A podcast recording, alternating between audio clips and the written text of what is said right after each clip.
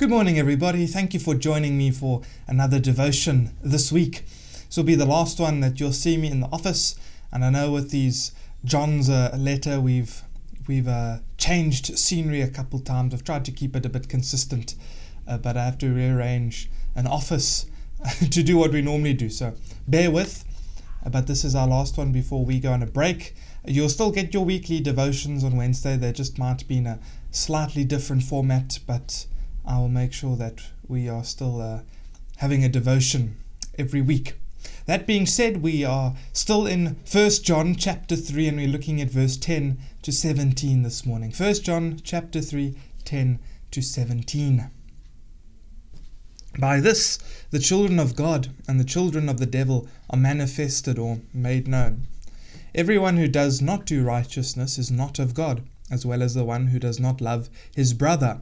For this is the message which you have heard from the beginning, that we should love one another. Not as Cain, who was of the evil one, and slew his brother.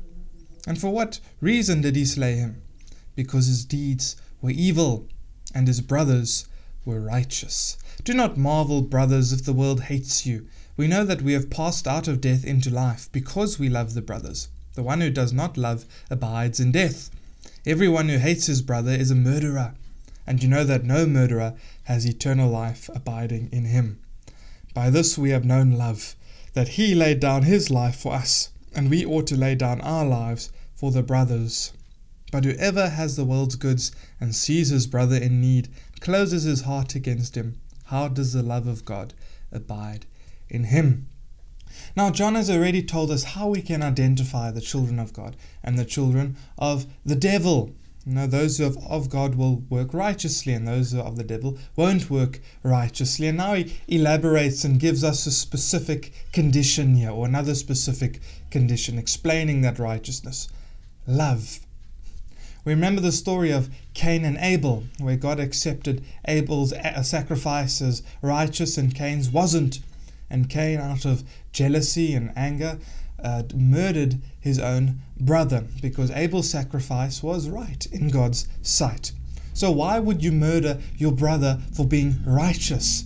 Because in that situation, the only explanation is because in that situation you were unrighteous, you are evil.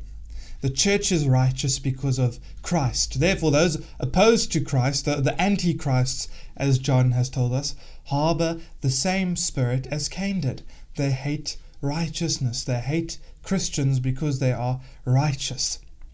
Now, the opposite is also true. We mustn't think that if we love our brothers and sisters enough, we're going to have more righteousness or more blessings or more eternal life.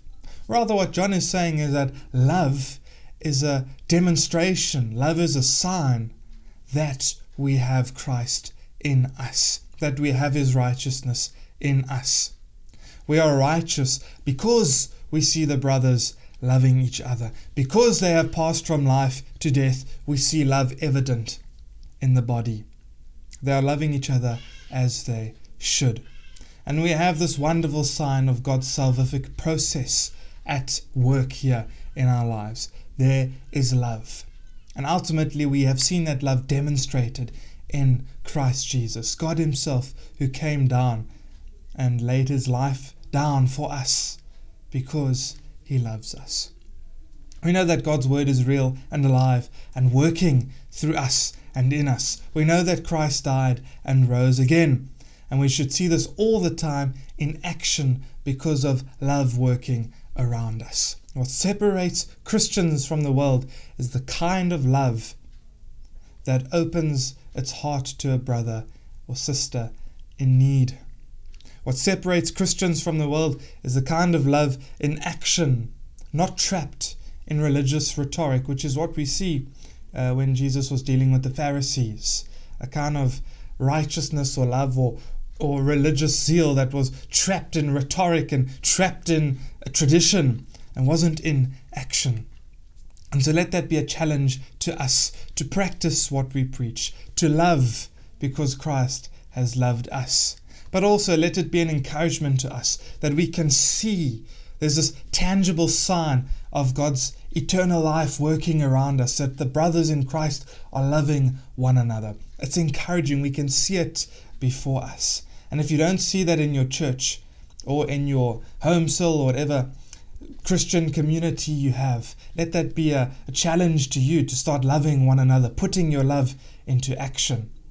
But I don't think there are too many of us like that watching this morning. I think most of us here will see this Christ like love in action. Let that be an encouragement to you because that's God's work in progress. That's a sign that we are headed for eternal life. That's a sign that Jesus died and rose again, that he his spirit is working in us, sorry, and has enabled us to love one another as he has loved us. Amen. Let's pray. Lord Jesus, thank you for your word to us this morning.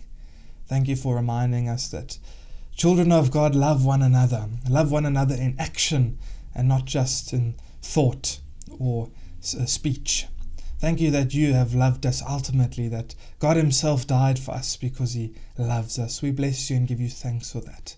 Help us, I pray, to, to put this love into action. And where we haven't, forgive us for speaking your love and not doing your love. Help us to do your love as well. And thank you for your Spirit that lives in us, that helps us, that teaches us how to love. And Father, that is our prayer again this morning, that you will teach us how to love each other more. And ultimately, you'll teach us how to love you more and love you how you would have us love you. We pray in Jesus' name. Amen.